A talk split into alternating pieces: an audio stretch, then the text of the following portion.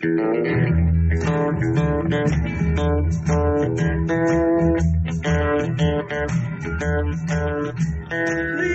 don't dominate the rap track if you got nothing new to say. If you please don't back up the track, this train's got to run today.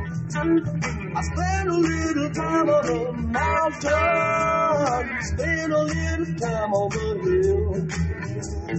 Like the sun to say better run away, or the say better stand still.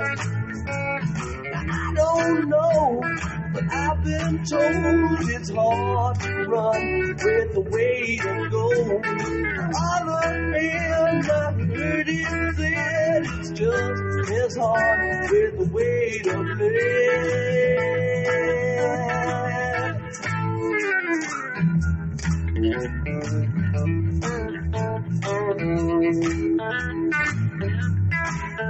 play. You can deny, you can deny, it's not just a chance.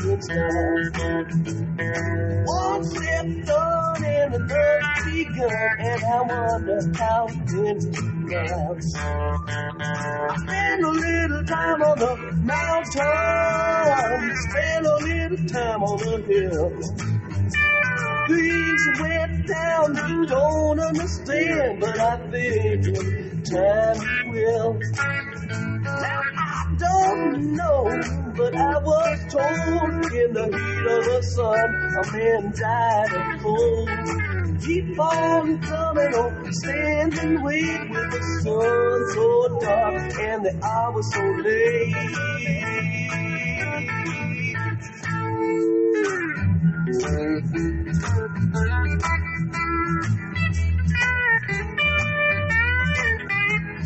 You can't overlook the blackjack of any other act. It's got no signs of dividing lines and very few rules to guide. I spent a little time on the mountain, I spent a little time on the hill. Bees getting out of hand. I guess they always will. Now I don't know, but I've been told if the horse don't pull, you got to carry the load. I don't know who's back, back strong. Maybe find out before too long. One way or another, one way or another, one way or another, this darkness got to end. One way or another, one way or another, one way or another, this darkness got end. One way or another, one way or another, one way or another, this darkness got to end.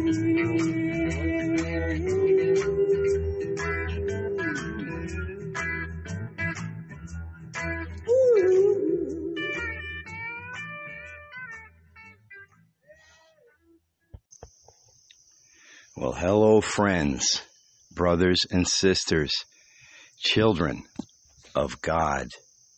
Welcome back to Jack the Bridge. Well, it is a humid, steamy morning right here on top of this hill. Even the birds are reluctant to awaken. Mosquitoes are buzzing in my ear. And I think I just heard a bird. The, the crickets don't quite want to give up the night. The stillness in the air is just beautiful as we wait for the sun to come up and break through some of the clouds that are overhead, but you can see it's going to break through. There is some ominous darkness off there, up there northwest. As I look around and prepare for my day, I feel so blessed today. For so many reasons. These mosquitoes are swarming my head. I'm to go inside. We'll take a walk in. Come on. Go back in, and go past the old rocking chair. Oh, it's a little cooler in here. So, one of the things and reasons that I really have been holding out in putting together, compiling another podcast is well, there have been so many events that have been occurring that that are, that are a challenge not to completely especially when they involve locations and um, incidents or feelings, scenarios that strike a resonance. These things are, we're, we're programmed to take these events and scenarios very personally especially if we've actually witnessed or been to such places as opposed to just watched or, or spectated. Um, and so many people in life, for one reason or another, are are spectators, and that's really what the virtual world is about. And that seems where certain forces want to want to guide humanity to sit to sit and watch, uh, to sit and wait and wait to to to absorb media. It's all a bunch of crap. Okay? And you know that. That's why you're here. That's why we're here. We're all here because we're not all there. I beg to differ. um, just one one neat thing, one very interesting thing in the time space continuum that that that I've been living is uh, just outside of where I live here, outside of my dwelling.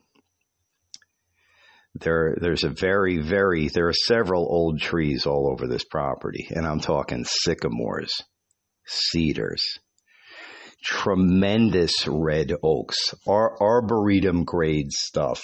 Of course, it hasn't really been maintained so well because it would take an arborist to handle some of these beautiful um, specimens and and make them and improve them or help them to survive. Anyway, there there's this tremendous red oak tree outside the house outside the cabin here. Uh, and by by tremendous, I mean nearly nine feet in diameter at its base, and it looks almost like two trees, but it just splits about nine feet up, and literally looks a little like a brontosaurus. And what I discovered when I was just living here, which uh, I began living here about almost two and a half years ago, uh, when it started to get hot. I took a look up into that tree, which I had noticed from the when you walk around the back side of the tree, it's hollow. You could literally two adults can literally step inside this tree and and you'd have clearance around you. It wouldn't be touching you because it was rotted inside. But externally, the tree had this phenomenal exoskeleton. Um, and I'll describe it a little more later. But timing and so many different issues come into what I'm going to explain to you. Um, So I just put a couple burgers on the grill. It was a little before around seven o'clock Wednesday night, and that and that was on one corner of the house. And I walked through the house and went out through a screened-in porch. I walked right past and under that tree. And just so you know, some days I had this little homemade golf green, 50, 60 yards out there from where just under the base of this tree, where I often, I don't hit six or eight balls almost every evening in the summertime. And it just helps me to uh, unwind for the day. Well, I decided instead to, to walk after I put the burgers on, to walk over to my, my garden, the, the garden that I have that's fenced and it's not very big. It's only about 10 by 15 and I have sunflowers around the perimeter of it. And in the middle of it, my main batch, my main crop that I've focused on because I'm not I, have I've been learning to garden the last few years, but anyway, it, it, I'm I'm all about the cucumbers, and I have these pickle bushes growing. So I went to harvest a bunch of my pickles, and I heard this kind of little bit of a crunching noise, and then and I looked up and one half of this tree had fallen. And and when I say big, I mean I can send send some of the uh, sister, you know, maybe I could send Punky or, or Mary a, a, picture that maybe they could post on Telegram. Uh, th- this tree fell right in line with where I would have been walking if I hit a couple golf balls and walked over there but instead I decided to just go into my garden. And it happened. It must have been three seconds from the time I heard any noise at all till the whole thing was on the ground. It wasn't a slow fall like we often see or hear happen, or you hear that crackling. It's like, oh, this is this imminent sound that you know it's coming. Anyway, with this, it was so rapid. I, it was it was amazing, and there was something about it. It, it didn't really elevate my pulse, I should say. It didn't get me that wound up. I just said, wow. And I just looked around and realized it had, yes, it had landed, pulled on the power lines some genius years ago had used this big tree for ballast, that evidently cabled right through it, near the base of it. So this didn't really, uh, this exacerbated its condition, obviously. And that would, that probably had been done by my estimation 30, 40, maybe 50 years ago, the first time they really violated this tree that way. But, it, but it's, uh, I'm telling you, this tree is ancient and and I, I believe it's older than than our than our country than the United States. It definitely is, and um, and one really neat thing is yes, they, this was called this area was called Fredericksburg before this was the before this was the United States, and General George Washington, I believe in 1775. There's a you know one of those historic signs on the road just just down below on the bottom of the hill here out on out on the, the state road. And George Washington and, and his troops uh, were encamped here for several months uh, during the Revolutionary War, during the, that campaign. In any event, uh, what's neat to think about is that some of this was happening here because I, I, we have quite a vista um, in this in this neat little spot.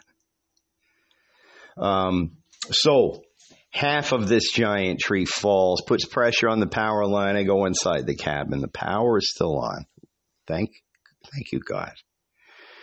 And I wasn't standing underneath it. And, um, and I decided not to get many people involved. It's not like I've got neighbors. It's not like anyone else needs to get here. Um, as, and as long as the, I, I saw there were, there weren't sparks or anything like that happening and uh, and and I let I let uh, the tree company know following morning, and it was raining, so they scheduled they they were going to come yesterday morning. Okay. So that was Wednesday evening. Then a whole day went by and I woke up Friday morning as I usually do early. And let me tell you something. I was having my coffee. I was about an hour and a half into my day. It was about 7:10. In fact, it was 36 hours. I mean, within a minute and a half, uh, if if that. And I, it was raining, so it seemed that that tree company probably wouldn't be coming in the event uh, that it continued to rain like this. And let me tell you something. I heard the loudest, what I thought was about the loudest thunderclap I had ever heard. And uh, the other half of the tree dropped. It dropped and it hit this hoop tent. There's this big, there's this big uh, mower in, and barely hit that mower. It has a roll bar on it, but the hoop tent got pretty violated. But that doesn't hurt my feelings that badly. Um, and and the tree hit the roof of this cabin and glanced it. I I looked out, and I usually look out. I can see out into some woods and fields through this one very nice big window. And it, with the window was completely pressed up with branches and leaves. I could barely see light through it. And, uh, but, it, but nothing cracked, you know, and there were a couple scratches from where the branches had hit the house. I, I, I ended up I ended up grabbing the chainsaw and working, I don't know, seven or eight hours on this yesterday just to get it trimmed out because it's going to take something bigger than me by myself, um, you know, to, to really take care of this, this tree because the, the larger limbs on it, you know, what I mean is the first part of it fell and there was still a whole tree there. The mass of the other half of this tree was a tree unto itself. Um, but it, it didn't, it didn't hit anything vital. And for that, I'm extremely thankful. And it was another one of those incidents. I could have been outside right there. And, uh, I, am just very thankful to, to God, obviously, because it, you know that he's beyond what any hand can see or eye can measure.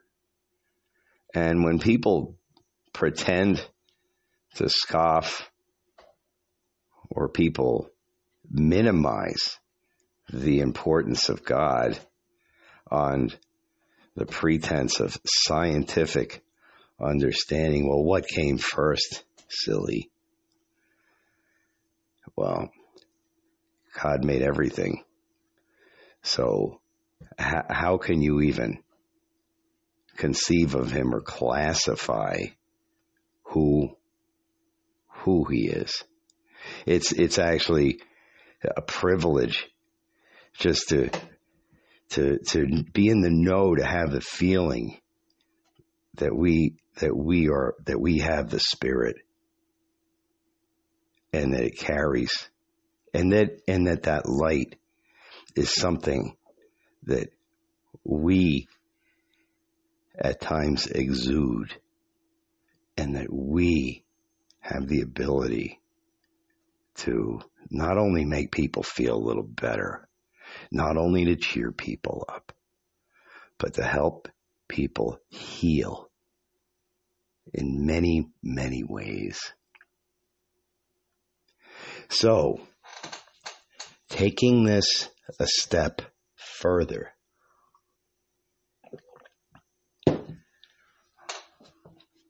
I bring myself 29 years back in my life to Maui, to Lahaina, and the time that I spent in Lahaina,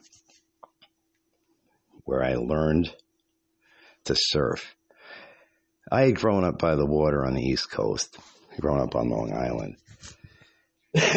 Excuse me. And I had um, I had the privilege of having you know a big brother and dad who liked to swim. My mom did too, but my father really loved the ocean. So we used to go to the ocean early in the mornings. Not not every day of the summer, but when we could, and when we would take vacations, it would be on the beach. Um, whether it was usually at a bay that we would take vacations, my father knew we were too wild to just take on the ocean. And on it, because we weren't always supervised, you know how kids were back then. Um, this, and, I, and I'm talking the early 70s. I was born in 67. Anyway, I learned to body surf very well. I could read a wave. I could feel a wave. God, do I know how many times did I scrape my chest, my belly, my face, my nose, you know, on, on shells and sand because I could ride that wave so shallow and, and, and to feel that force that is, well, the Fibonacci, Fibonacci. Well, that guy just put his name on God's God's design, rhythm, art, that, that Fibonacci design that we see in the sunflower, in the base of a pine cone, especially a, a broader pine cone that we see in a, a cochlea, that we see in a chrysalis, that we see, that we see in the ocean and the wave. And to be and to be to feel yourself becoming part of that is there's I, I don't know that there's anything else in the world like that uh, other than powder skiing when you learn to do that and, and for people who snowboard. Um, because there's there's a sense of gra- there's this gravity but there's this resistance with the ocean, what's so amazing with the ocean and that you, you're, you're picking up this natural flow, this cosmic, this rhythmic flow. You know, when I was a little kid, I think my mom used to tell me that butterfly, you know, but the butterflies' wings are their, their, their impact events or happenings all the way on the other side of the world. That, that there is a, uh, a rhythm. Of course, there's a rhythm. And there's a meaning, there's a time, there's a purpose, right? There's a time and a season, yada, yada, yada, every purpose under heaven to everything, right? Ecclesiastes. So well plagiarized. I mean, and let's just, you know, almost everything almost everything that we read and see, everything is all, is a plagiarization of the Bible. When you when you sit and randomly take a look at the Bible. So getting back to the water and getting back to the ocean. I uh, I, I started to go to surf in in uh, or attempt to surf on a board I had gotten from uh, from a kid who was maybe 20 years old, and the board had a couple holes in it. I even went to the hardware store. I got a little epoxy and patched it. And I learned about Mr. Zog's sex wax, it's called, that you wax your board with. So your body kind of holds onto the surfboard a little bit better. Um, surfing technique you've really got to, I, I wouldn't be able to learn to surf the way that I was able to at this point, even though I'm pretty healthy for my age, because it requires you to arch your back, lift your neck as much as you can, especially, well, I can arch my back and lift my neck, but what I mean is you really have to lift up your neck and head and then paddle and really have the ability to paddle and anticipate and do what's called a duck dive when the waves are breaking right over your head and dragging you right back to shore. I had one event, which I, the summer solstice, my birthday, uh, I was, I was on this wave and it was the, these, it was it was there were the biggest it was the biggest day I ever surfed and I had been surfing for about a month and a half at this point. And this guy had t- taken me under his wing and he was originally from Florida. And he was this really ripped very nice, easygoing guy, a long blonde hair. His name was Armadillo. That's all I know. and you know, this guy actually called me on Christmas for four or five years. He had my mom's home number that I had left with him. And, um, you know, he had a wife and, and, and I think he had a kid by the last time I'd spoken with him. And unfortunately, um, the communication isn't what it was. I wasn't. I, I wasn't really. I didn't get on Facebook or any of that crap until God. I think 2015. To be honest, um, for it's with any kind of regularity. And thank God I quit that a couple of years ago because it's all bullshit. Um, and but it's funny, you know, uh, that the way that people really allow their lives to revolve around it and and and just put all their their information and pictures out there. And yes, you know, it's a finally it's apparent, right? What's happening? This this uh, these stories about AI or whatever. Well, you know, it's it's uh, uh, the the fact that people have time to screw around with everyone else. It, it uh, it's just such evidence of of narcissism, the the and and um, really gang narcissism is what we're dealing with, you know. And narcissists project, and they they really dislike themselves in the first place. So they turn on you, especially if you're empathic or if you're someone who is really, if you're a person who awakens, attempting to make the world better, they don't like that. They detest love, especially outwardly shown love. Um, narcissists, I believe, for the most part, detest a broader understanding of love of agape love as, as we hear talked about fairly at least once a week probably.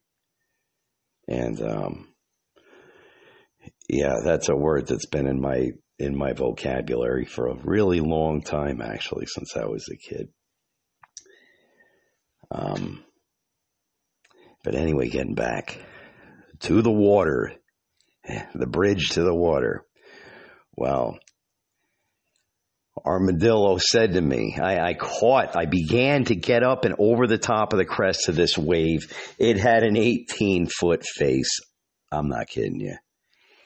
And Armadillo, and of course, see this, this, the board he had lent me because I was not buoyant enough to really move as quickly as I had to with the, with, um, I'm not a big guy, but I'm very dense. And, um, and, uh, fairly pretty athletic. Um, so so uh, he had this this bigger board. You know, it was like a nine foot board instead of this like barely six and a half foot board I was learning on. Um, and uh, I'll never forget this. He said to me, yelled over my shoulders. I was paddling to catch this wave because he knew I caught it at the wrong time. And he said, John, you're going to get slammed. And let me tell you, that board got out from under me and caught the face of the wave, and I was off behind it. It went down underneath me. I flew over the crest of that wave and hit the board in the fetal position, attached to it only by that strap on my left ankle. My back hit that board and it broke in half. I mean, in half. I mean, two pieces. So I hung on to what I could, and he pulled up. He he paddled up next to me, and he helped me. We got in there, you know, and um, and he he he for, he he was fine about it, and he continued to, to lend me boards and help me uh, surf better. what I also remember, and um, not just about the kindness of this guy and and some of the the the the, the be- was was about respect was about what he told me about how he had respect because he saw how hard he had seen me out there for four or five days working my ass off barely getting up on these waves taking a beating getting like gill dragged i mean literally these these waves would pull would knock you down and that board you would be underwater and literally praying. Talk about a foxhole prayer. And you would just say god just you know i'm going to keep this air in my lungs and just help me surface again. I know you're going to let me. I know you will and, and i know you're not going to let my head bang into the coral today. Although i did end up getting a hell of a staph infection through uh, through an through through one of my toes. I ended up getting a toe. Uh, I had an ingrown toenail thing going on, and you swim in that that that Pacific, and I they say that everyone in Hawaii who lives there has staph in their blood, but they there's a um, a balance somehow to that bacteria. I guess just the same kind of balance people get in their flora when they take probiotics, kind of thing. Anyway, I got this staph infection and it was mind blowing because every little nick, and you know, every little nick, if you shave, if you have a little cut on your finger, any, everything turns white with your white blood cells, turns to pus. And you can, it's, it was very easy to understand as I start uh, to, to how people die of staph infections in the first place because your body reacts so quickly. And I got to say, when I sat back and watched the beginning of COVID con and the Fauci flu coming through, and I started to digest what the I understood the symptoms were and the fact that they there was this whole coagulation thing. I thought, wow, is is this really like a bacterial infection thing? Is this really staph? That's one of the first things that occurred to me. Is it not really viral? Um, anyway, whatever. That that's neither here nor there, as they say, because we all know that it was ninety nine percent bullshit, and most of us conspiracy therapists can help people with that.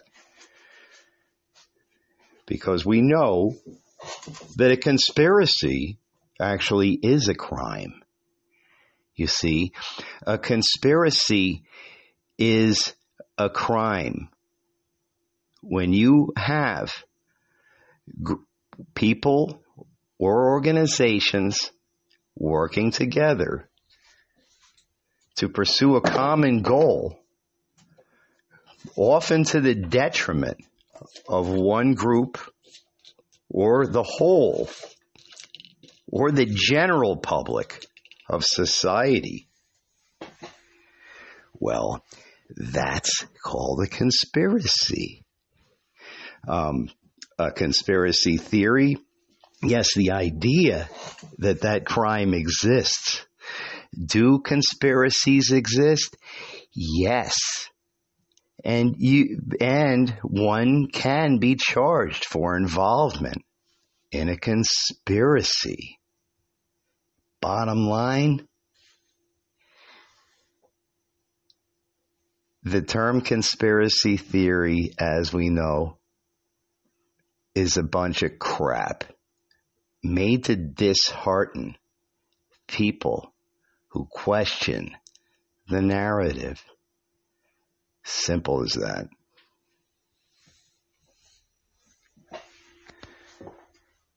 So, Hawaii. Among the other friends I made in Hawaii was Lorraine Rowe. And I remember sitting with Lorraine and we were there were only five or six of us friends. One was Mike Audi, one was Johnny Burl. We used to call him Fester. We'll just call him Johnny Fester. Uh, and there was Donnie Good Guy. He was Donnie Glandon, but we call him Donnie Good Guy. Um, there were three or four other people there, and we were having dinner together. We were we had we had a, three or four, oh, it was Logan and Jen also who had been from Utah, and Mike and Lorraine, they were actually from England. John John uh, Fester, he was from California. Donnie Good Guy was from Modesto, as far as I remember. I was from New York. Oh yeah, and then there was a guy named Johnny Merton. He was actually from Long Island too, and um, his his claim to fame. This is hilarious. Okay, because I knew him, and he was a cousin of some friend of mine on Long Island. Yada yada yada. His dad invented Mickey Mouse ears. I am not bullshitting you. So anyway, we you had a bunch of wandering, not wandering, but travelers, some of whom had focus. Mike was he actually worked with cars. Um, it, but it, it, and then Jen and, and Logan, they were involved in, in working in, in, like retail shops. My story of getting there is a funny one, which I'll get to. And me, everywhere I've ever lived, I've worked. Uh, I've, I've, much to the chagrin of my, my father, I would tell him how I was planning to go to England on a work visa and I'd get myself a work visa and um, went over there through the Council on International Educational Exchange through the British University's North America Club in 1989 when I graduated, which was a really neat time to be living And I lived in London actually. I went over there and worked, and um, I, I, actually uh, I sold I sold art in the outskirts of London and for a month or two or a month and a half. And then I got it. I, I took a job with um, actually a young family of Iranians and uh, selling selling cell phones in a brand new but saturated cell phone market. And I actually did really pretty well with that.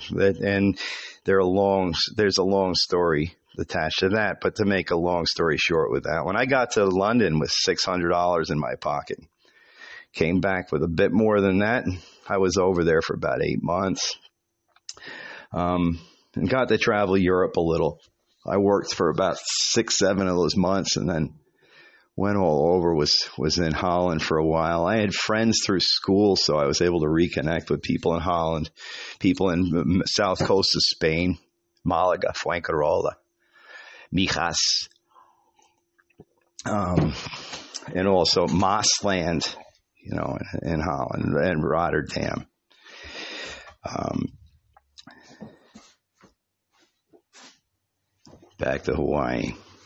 So Lorraine Rowe, the young English woman, said to me, you know, and she was, she was kind of a, it was neat. You know, I had lived in England about five, five years earlier, and and she had this uh, very urban sounding accent, and she'd say yes. Yes, please. And, and, and anyway, L- Lorraine said to me, she said, you know, John, and she'd say, There they say that if there are 20 people in a room anywhere in the world, they randomly are together, that at least three of them will have the same birthday. And I remember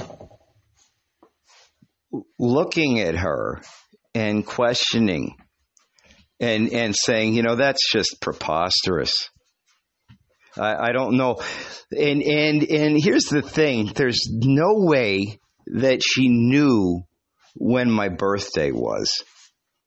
And I said, well, and, and I was calling bullshit on her. And I said, when's your birthday, Lorraine? She said, well, it's June 21st. And I said, wow, that's my birthday. Huh. And, and, and it helped me to, it, it really was a, a moment that helped me to realize that you can have some faith in things that people randomly say. Just as much faith as you can have in anything that any doctor tells you. That's for certain. I'll be right back. You know, over many years, many famous people, including Mark Twain and Char- Charles Lindbergh, um, lived in Maui, loved Maui. And I believe Mark Twain, it, it, I'm going to paraphrase, but he said that on Maui was the most beautiful view afforded God's earth or in this world.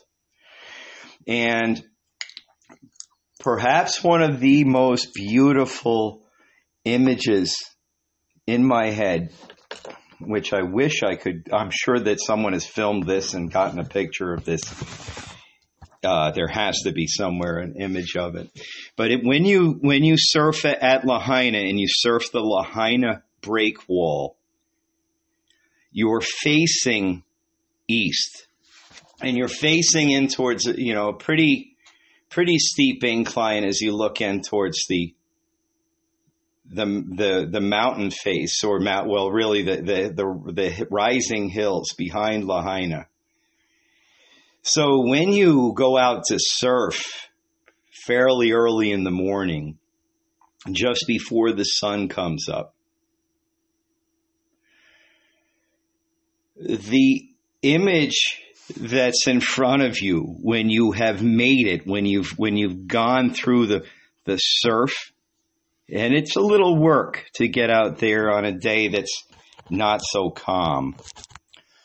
And you've duck dived and you've made it and you've paddled your ass off out there, and now you're out there and you're sitting up, sitting up on your board, and you look in towards the shore. You're constantly looking back over your head, making sure you've got the rhythm of the waves right. And, and looking for that set wave if you've got if that's the one you're going to catch and as long as no one's right in front of you who is better than you because you have to have respect you don't want to cut them off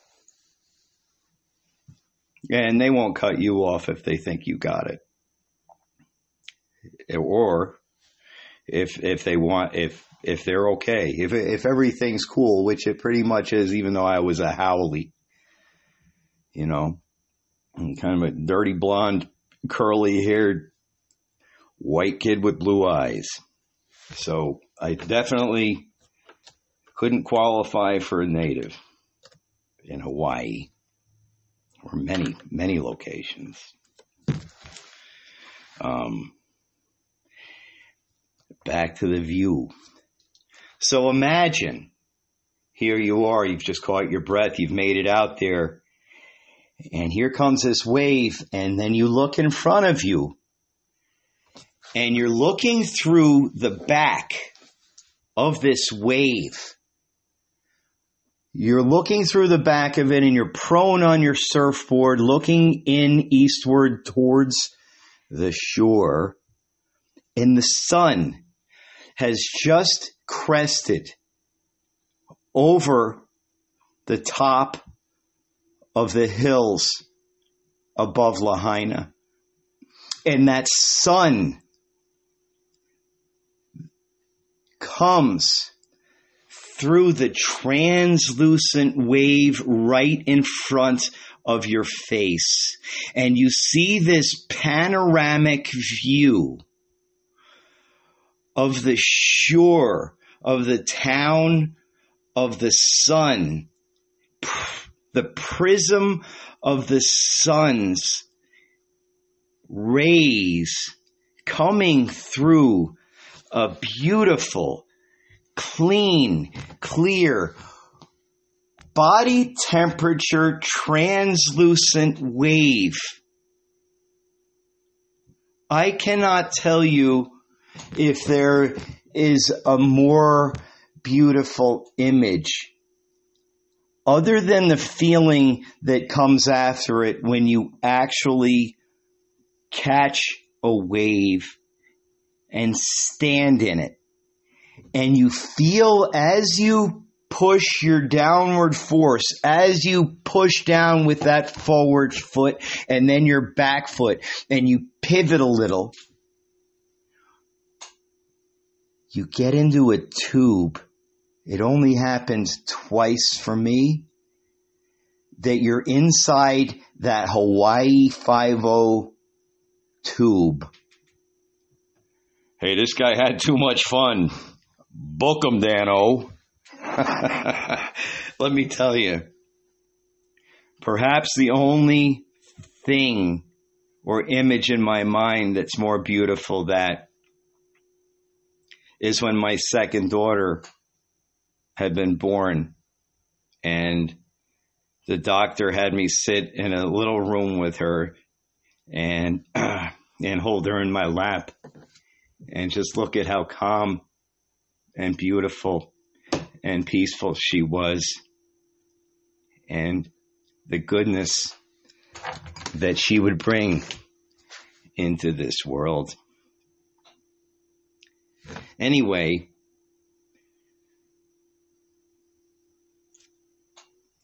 Maui is a beautiful place.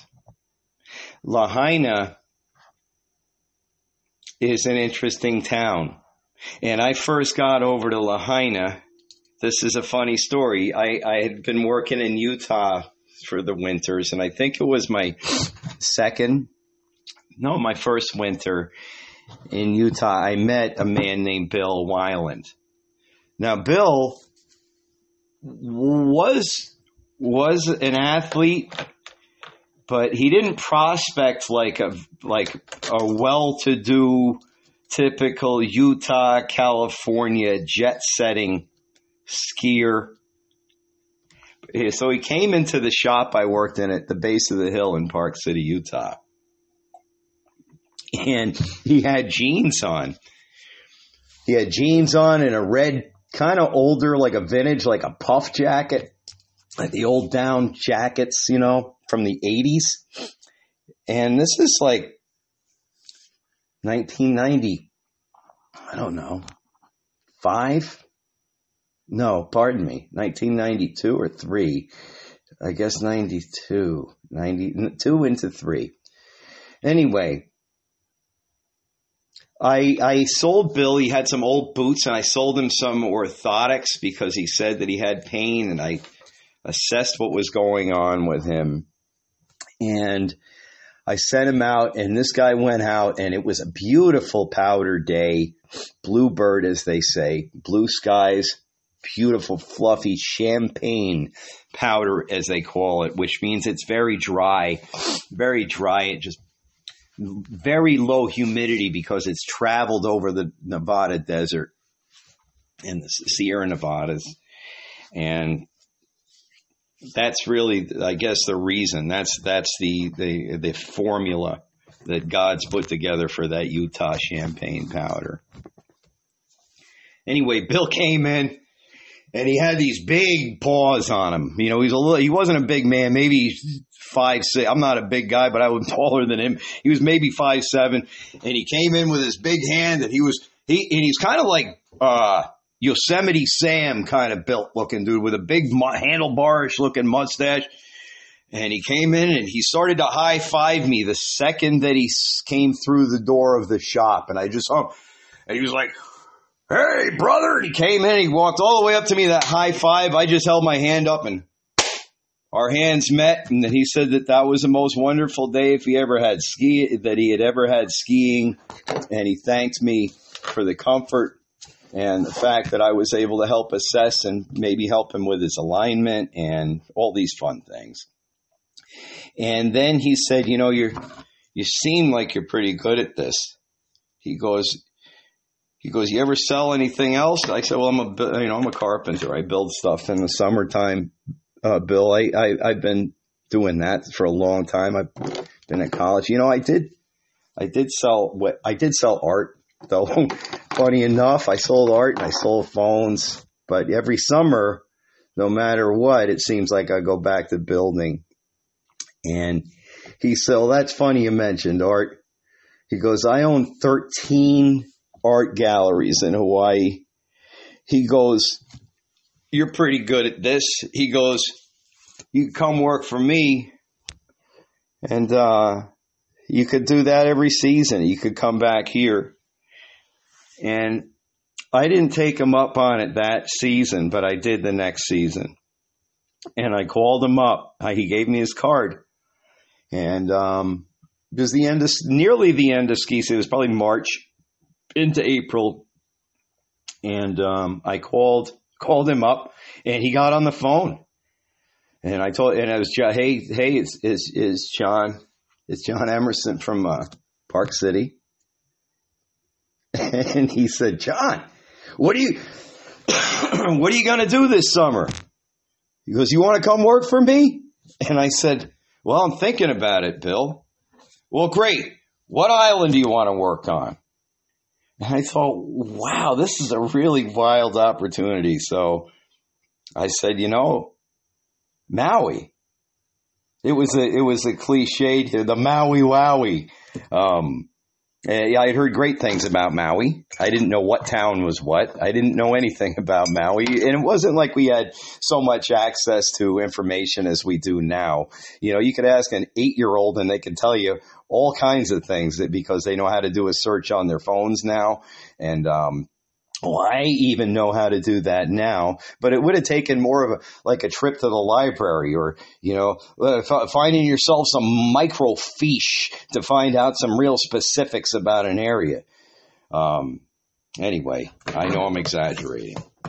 However, I ended up booking a flight out of uh, Sacramento, flying to Maui mid-April that year and I stayed until uh, mid October. Um, interesting part of that story. I I had a I had a Ford an F one fifty, three on the tree, seventy eight or seventy nine Ford truck that I left with this friend of mine who I knew from college. He was Sri Lankan and he was a good he was a good friend. His name was Farahath Bari, and Farahath's no longer in this world. But um, and and we had been we had been become good friends, and Farahath had a um, a used well he and his uncle Richard owned a uh, pawn shop slash used car dealership in Sacramento, and Farahath was a devout Islamist Muslim.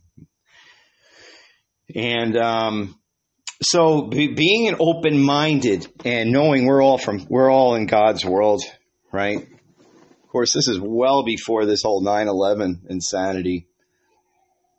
Hmm. And um, and you know, and Farhad knew I was. We were we went to a Presbyterian school together, for goodness sakes, and we had both graduated from there a few years earlier. I don't, not sure he graduated, but anyway, we had stayed in touch. So I had this really brilliant idea that I would trust, that I would just leave the truck with Farahath. He could park it at the dealership, you know, and, um, they had, they had plenty of space there and, and, uh, I could come back. I'd stay in Hawaii for however many months. And then I would come back, get my truck, which had some tools in it. I mean, not a ton, but it, it had a, several hand tools. It had some books. It had a few of my possessions in it that were really what I had. The, the, the things that I had that I traveled with. And, and, and that I could easily just pick up and go to work with any minute. Um, so when I when I left after having been uh, an employee of Bill Wyland, Wyland Galleries, Hawaii, uh, having worked there for six months, and it was a commission job, tiny salary but commissions, and it was neat. And I have several stories about that, but they're not quite that exciting. And honestly, if I were to do it all over again and go to Maui, I just would have grabbed my hand tools and just gone over there and, and gotten a job working with my hands. Within the last week of my time there, I met someone, a really neat guy who was into making cabinets and he was out on the way up to the up country and I met him with a, a, a woman, a close friend, Diane, and we were, we had taken a trip around that side of the island. And, um, and I realized, wow, you know, this guy has, has it going on and he's got a, a self-sufficient career and, and, um, he's got a demand and a, a customer base and he's got a good life. And, you know, I, I, I became very jaded having worked in what was neat about working in uh, the tourism, well, or in the sports trade per se in, in Utah and other places was that you were working with people and really helping them to improve the quality of what they were doing. Um, when you're selling people whale art, yeah, you might help the, the quality of their house, or you know, if they if they have the kind of money that they're going to invest in a some kind of dolphin trilogy bronze sculpture that's they're going to put in their foyer. Well, God bless them. And so I did sell a couple of originals of not only Wyland, other people, but you know, in lithographs and signed and numbered pieces and all these things that I learned about from bronze sculptures to original oils. Um, so it did help me to get more well versed. I had been in fine arts minor, English minor. I think I was actually one course short of a fine arts minor. Pardon me. And then a business and economics major. Yeah, so I'm another uh, business economics major for Trump. So I hope that doesn't hurt any feelings. anyway, boy, what a mugshot. You gotta love that. And uh, he he's he's the guy that's supposed to, to to take this job, and and I really hope that it that that things happen in a way that isn't so damn violent. So, getting back to Farahath.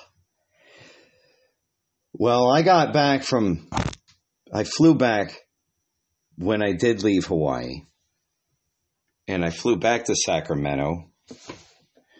And um, my friend Farahath he was nowhere to be seen.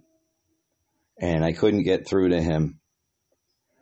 And uh, so it, it, I I picked up and I took a flight to New York. And I I worked I actually redid a dining room for a friend and a buddy of mine, I got a buddy of mine hired out in Utah, and we took his van across the country. I think that was my third drive across the United States, and um,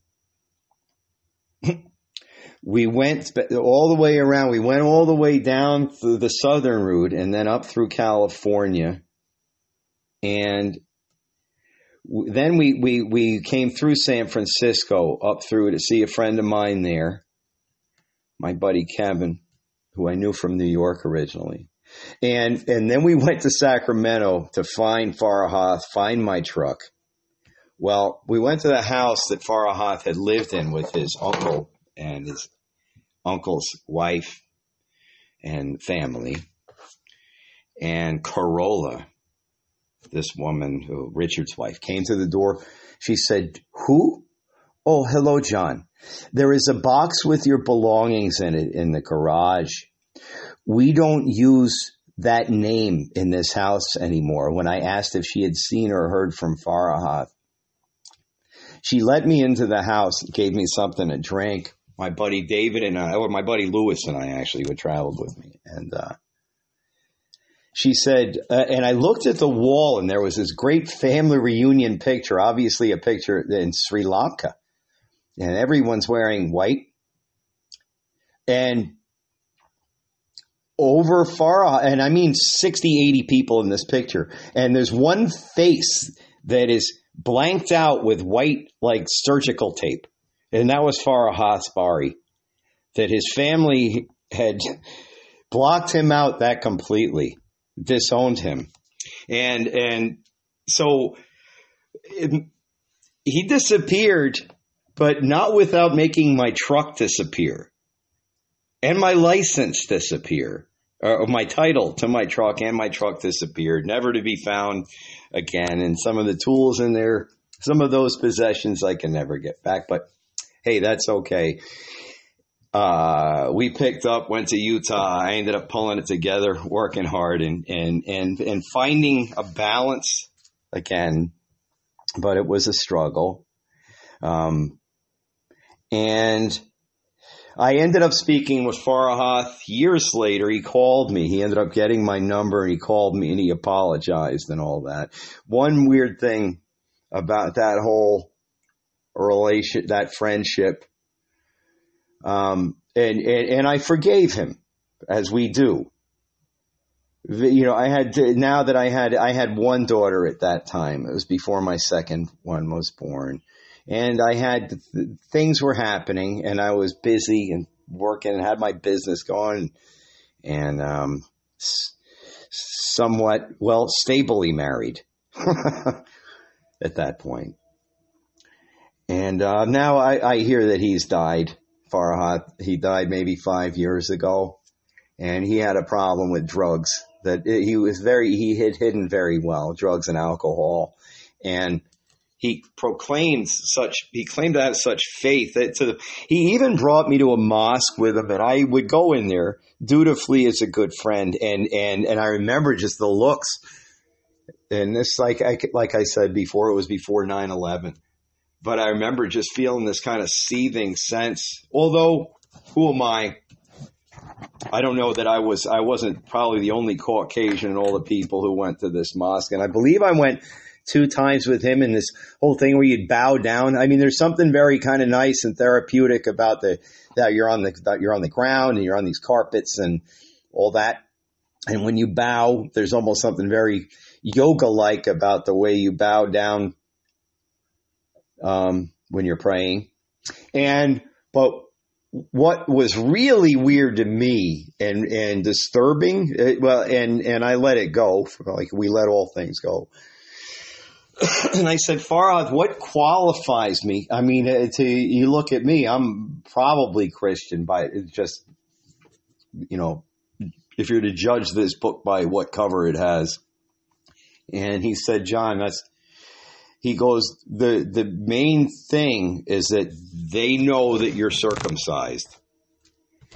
And I, I thought to myself, what the hell does that have to do but then I realized, yes, that that is that is that has to do with cleanliness. It's just like uh, I guess they wouldn't want you bringing a BLT in there for for you know a, after uh, after worship, uh, you know, refreshments. BLT, some coffee.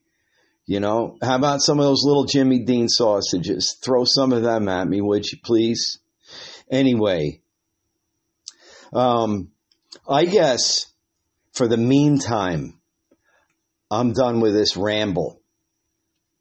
The sun's not coming up right now. It, it, it would be up, but it's a little foggy out. But I, what I,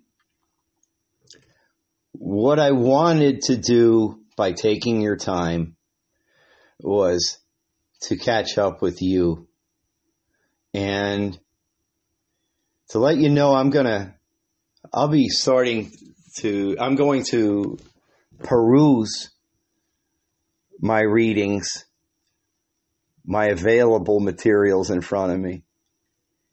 And I'll continue with episodes of Jack the Bridge. And I'd like to just finish, if you'll bow your head with me with the Lord's Prayer. Our Father, who art in heaven, hallowed be thy name.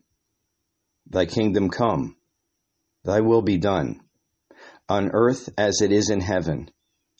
Give us this day our daily bread, and forgive our trespasses, as we forgive those who trespass against us. And lead us not into temptation, but deliver us from evil. For thine is the kingdom, and the power, and the glory forever. Amen. So, whatever you find yourself doing today, wherever you are, know that Jesus Christ loves you. And I do too. Have an awesome day. God speed.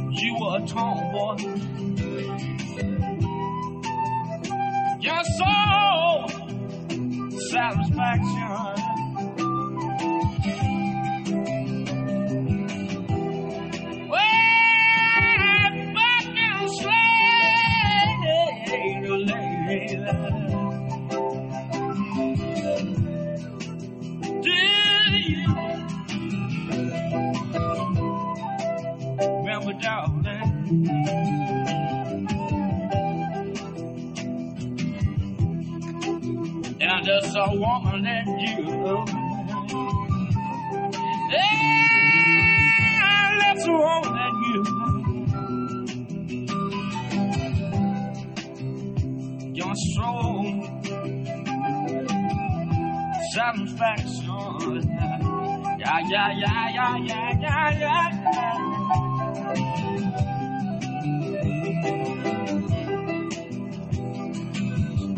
take a and there's no woman you are one. We're going the country. Get down to the real soul. I'm with the real soul people. Talking about the real soul people. Going out of the country. Get down to the real soul. We're getting down to the west coast. Shine our light down to the day of blowing wonder. Go and look much for the river at night and it's not good.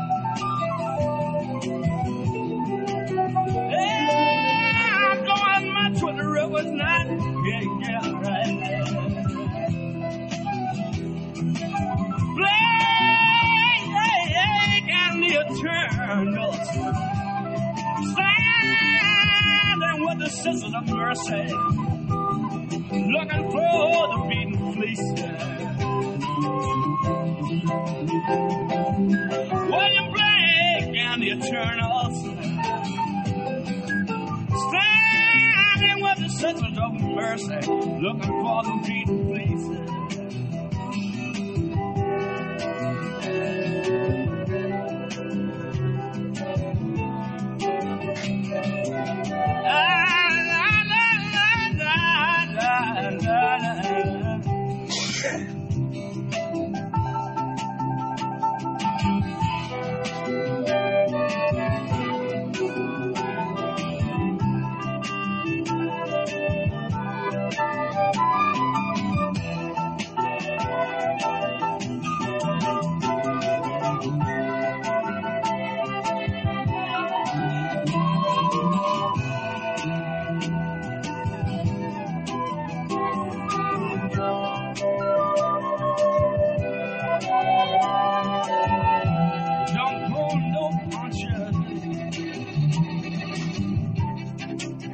punch a rebel. Don't pull no puncher. And it don't put the real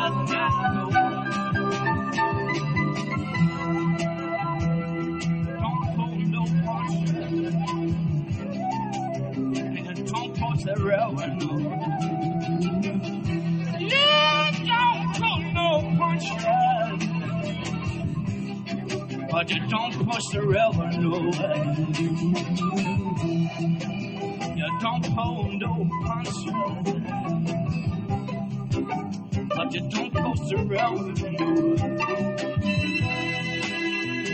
You don't hold no concert, but you don't post around.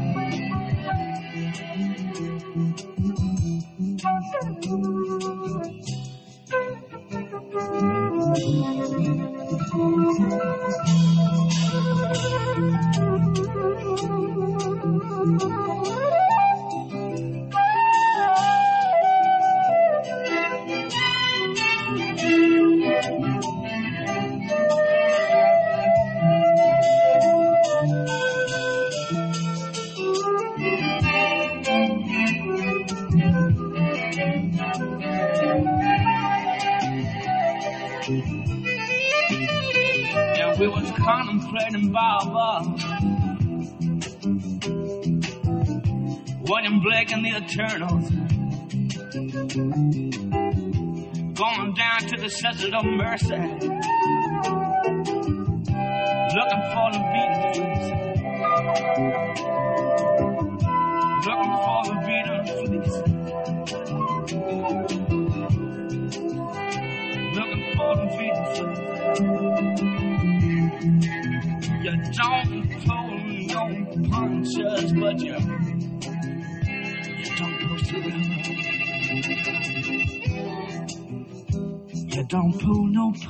but you. You don't fool the river, no.